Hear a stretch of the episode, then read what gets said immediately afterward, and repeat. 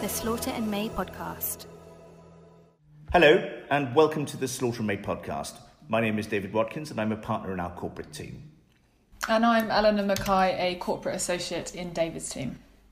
Over the next 15 minutes or so, Ellie and I will be sharing our views on what M&A deals will look like in the post-COVID world. M&A deal activity in the UK over Q1 and Q2 has been significantly down on the same period last year, somewhere between 30 and 35%. It's obviously impossible to know exactly when more normal levels of activity will return. One of the more optimistic predictions we've heard over recent weeks is that deal activity could pick up significantly as early as Q3. This is predicated on the fact that the COVID crisis is an event led crisis, as opposed to a downturn occasioned by weak or weakening economic conditions. And so, the theory goes, the bounce back ought to be relatively robust. Others, and it's fair to say the majority of others, are predicting that the crisis will dampen M&A activity and general market conditions until well into the new year. Whatever the answer proves to be, the one thing that is certain is that the new normal will not be the same as the old normal.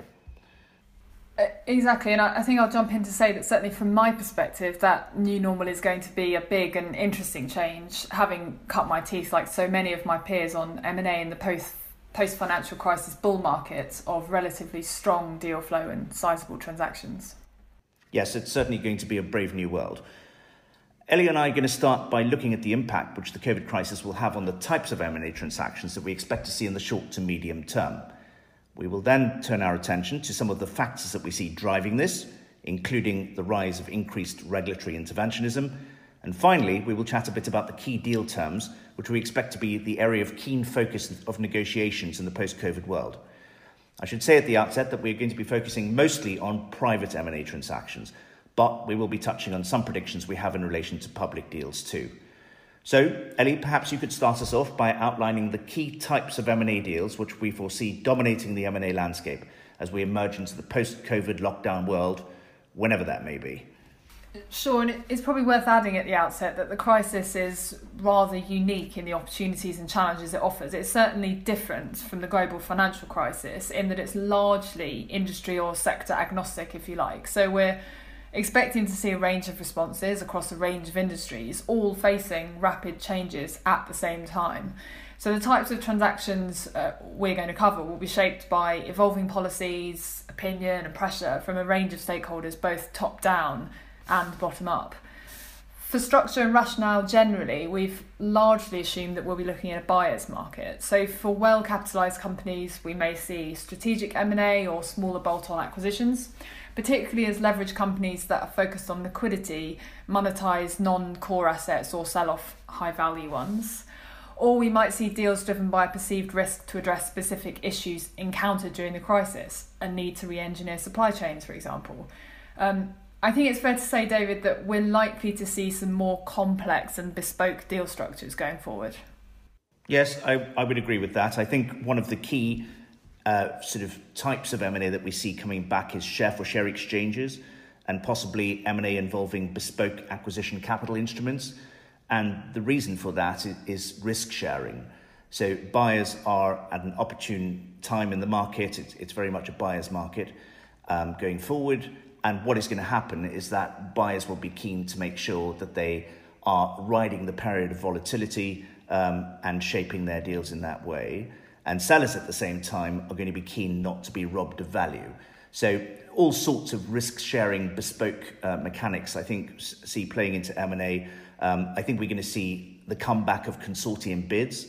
There were obviously a lot of big consortium bids in the UK, particularly for public assets in the 2006 2007 period. Um, and I think that will be an, another feature of the market going forward. Uh, I also see part sales, so sellers selling off bits of their business, perhaps control, but not all of it at this time, and then using some kind of option call structure, perhaps puts and calls, uh, in order to make sure that um, over due course or in due time, uh, the, the total transfer of, of the businesses can take place um, but at a time once volatility has sort of settled down a bit. So, risk sharing, as we've just discussed, is a big feature which is going to be um, having an impact on M&A transactions going forward, uh, but there are also others. Um, the most topical, I think, is regulatory interventionism, the rise of regulatory interventionism. Um, this has obviously been a feature of governments and M&A activity for many, many years. Um, but what we've seen more recently is, is certainly a rise in regulatory scrutiny. Um, the, the most in the UK, national interest has always been a feature of our regulatory landscape. Um, after the Kraft bid for Cadbury, the very high profile transaction back in 2009, um, Vince Cable uh, came out and, and launched uh, a, a number of inquiries into whether or not the UK position on national interventionism ought to be changed. So, up until that point of time, uh, the UK had always advertised itself as open for business and certainly open to foreign buyers. And um, the, the question was whether or not that regime should be tightened at all. Our current regime was captured in the Enterprise Act, Section 40 of the Enterprise Act, and it's, it's a, only a few lines, but which obviously have a very big impact on, on activity. Um, over the last five or so years, the government has on a number of occasions sought to interfere or intervene in relation to potential transactions, um, but it's never used those powers to actually stop transactions, um, certainly not on the face of it. Uh, there might have been sort of discussions behind the scenes, but on the face of it, what the government has done is it's imposed conditions on potential transactions um, and those conditions usually come out in the form of undertakings from foreign buyers, usually, uh, which are given to the government in the form of BEIS and whichever is the relevant government department. So that's been the approach so far. Um, but earlier this year, uh, at the start of the COVID crisis, the EU Commission came out and certainly uh, raised the ante. It, it, it said and, and encouraged all member states to look carefully at their existing regimes and to work out whether or not uh, they needed to be having a, a sharper focus on national interest to make sure that opportunistic acquisitions within Europe were not going to take place and assets were going to be stripped out uh, at low value. So that was the start of the sort of the new uh, the new era. And currently, the Foreign Affairs Committee in the UK launched on the 7th of April an inquiry looking into the expansion of the national interest test. I think that's true, and it, it, certainly remains to be seen precisely how far on UK soil the National Security and Investment Bill will go to catching sales of assets in distressed circumstances. The pandemic has highlighted the problem countries may face if they lack control of, for example, technology and manufacturing facilities, which we have seen are vital to respond to major public health emergencies. So, the pandemic itself has generated, as you say, David, compelling political pressure for national security and other powers to be applied across corporate acquisitions and asset purchases in a broad range of industries. And I think it's going to be very interesting to watch going forward.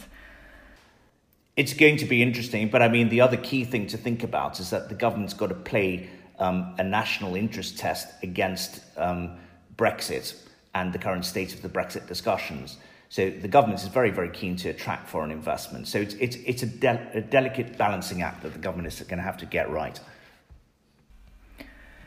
In a similar vein, ESG considerations are another aspect likely to have an impact on M&A deals going forward. It's an, it's an interesting point to note that a unique aspect of this pandemic um, has seen companies with high ESG rankings have actually outperformed their rivals. So as, as we know, before the pandemic, companies were becoming more and more scrutinised, and there was a push towards stakeholder capitalism, for want of a better term. But the pandemic really has shown that ESG factors are a way to assess the adaptability of, comp- of corporates and companies alike. Um, as I see it, ESG considerations will be a, a sort of pr- uh, two pronged approach, if you like. So there's going to be organic interest by companies, executives, or shareholders seeking or in need of investment and then you have investors looking to pursue their own ESG agendas. Um, BlackRock's new report on sustainable investing against the backdrop of COVID 19 is a useful tool to assess how funds and, and other investors going forward are, are going to be pursuing these new agendas. Uh, and reputational uh, issues are not going to stop with the corporates. Um, private equity is sitting on a lot of cash at the moment. Uh, the early days of the crisis meant that there was a lot of attention paid to portfolio management, making sure that the existing portfolios were in as, as good a condition as they could be. But going forward, as the funds turn their, their eyes to acquisitions, particularly rescue type operations as opposed to opportunistic acquisitions, um, reputational issues are certainly going to play a big role in, in driving behaviour going forward.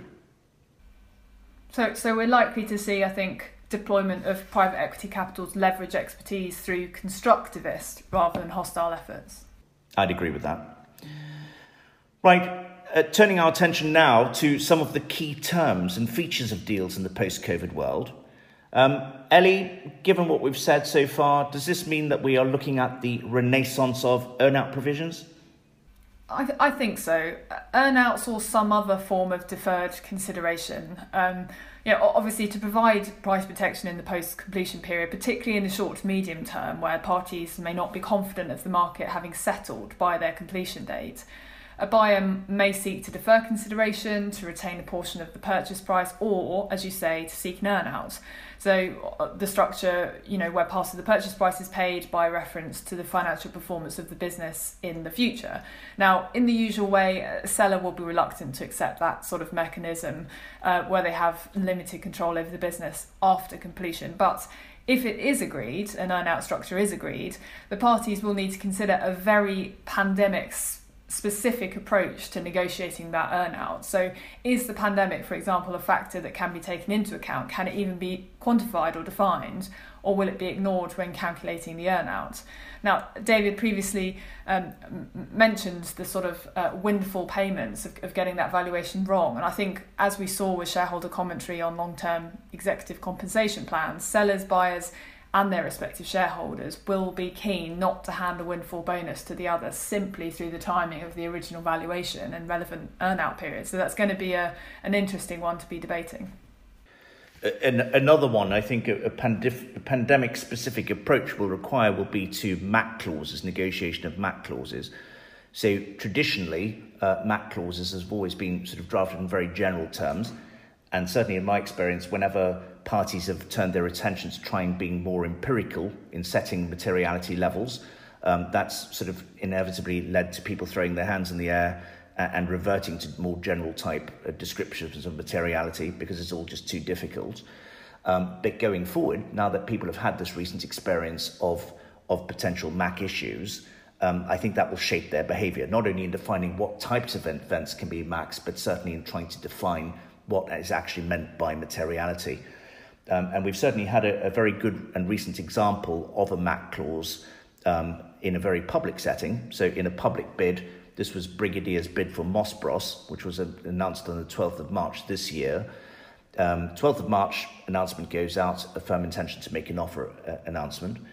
Um, we then go into lockdown in the UK on the 23rd of March, and um, scheme document gets posted a little bit after that. And shortly after the posting of the scheme documents, uh, the bidder raised its hand and, and went along to the takeover panel and said, Can I please invoke my MAC clause?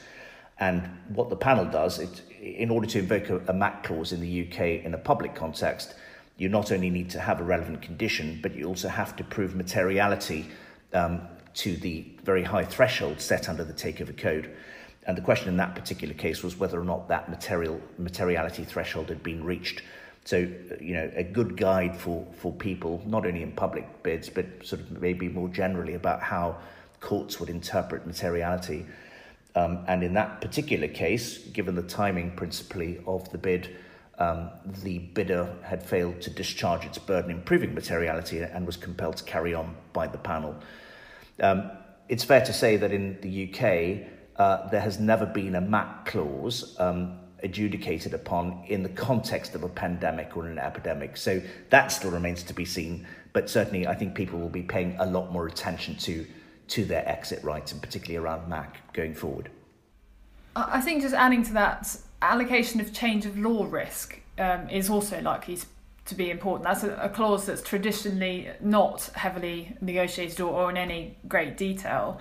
Um, and and you've got to, I think, answer the question of who takes the risk of, for example, a change in the terms of a government scheme that a target has access prior to signing or completion. We saw that to a limited extent on the coronavirus job retention scheme, where when initial guidance came out, um, it suggested that express employee consent prior to furlough wasn't required. But when the scheme itself was published, it turns out express consent was required, and we saw and were advising a number of employers who were scrambling to deal with this retrospectively. Had that change um, of approach or, or for, firm change in, in guidance and law come into play between signing and completion, there would need to have been a mechanism um, to to manage that risk or, or the, the the risk of the target not getting that rebate from HMRC uh, for such furlough payments. Yes, and there's no right and wrong to those risk allocation measures. It's it's simply a case of uh, looking carefully at the, the situation in, in each contract and, and working out who should carry that risk, or if there is indeed a way of, of sharing risk. Um, one of the other features that we just wanted to mention quickly is about um, what we see as the tightening control of lenders in the context of M&A. Um, so if you take an example of, again, public bids, um, lenders uh, and bidders traditionally negotiate the amounts of control that lenders will have in respect of the conduct of those bids. So questions like where should the acceptance threshold be set and, and when can it be waived or lowered? Um, is the bidder allowed to change deal structure? So if it starts as an offer, can it flip into a scheme or vice versa? Those types of questions, even questions around pricing, can, can a bidder increase its price even if it's got extra firepower in the cupboard without the lender's consent? Um, those types of issues, um, we see lenders having tighter controls going forward and, and insisting on more consultation and uh, consent rights. Um, so that will certainly be something that bidders will need to factor into their, their um, deal structures and thinking at the outset. And that, that's probably likely to be a particular challenge for private equity funds, isn't it? Who are used to the easy money environment of, of the last few years. So you might see some, some tension there on those types of deals. Yes, or, or, a, or a sharper focus in, in, into the equity side of the funding structures. So, in conclusion, um, we foresee a post-COVID M&A world which has a very different flavour to the current world. Uh, we see a greater focus on risk identification, and risk sharing mitigation. Um, we think that buyers will be looking to share deal risks with consortium members or potentially with sellers through these part sale structures we've been chatting about, um, or bespoke structures, bespoke deal structures and instruments. Sellers will not be keen to be shortchanged uh, in terms of deal value, so structures like share for share exchanges and earnouts um, will come back into vogue. Exactly, and the go the global swing towards greater national interest measures will, I think, become more prevalent. Not only in relation to regulated industries, but in respect of smaller and less strategic assets too. Um, I think it's fair to say that we predict uh, predict a much sharper focus on negotiation of deal terms, particularly around matters relating, as as we've highlighted, to the allocation of risk. But to end on a positive note, um, there is a lot of cash in the system. Number one. Um, number two, there's a great desire to invest uh, in strategic and meaningful projects. And whilst what we've discussed, the form and substance of transactions in the post COVID world will look a bit different, there still remain deals to be done. So we are optimistic for the M&A future. And in an effort to have the last word, uh, thank you everyone for listening. If you would like to read more about our insights, you can find a, a very short paper uh, on the points we've discussed today on our website, or in the usual way, please speak to your Slaughter and May contact. Thank you. For more information on this topic, or to hear our other podcasts, please visit www.slaughterandmay.com. You can also subscribe to the Slaughter and May podcast on iTunes or Google Play.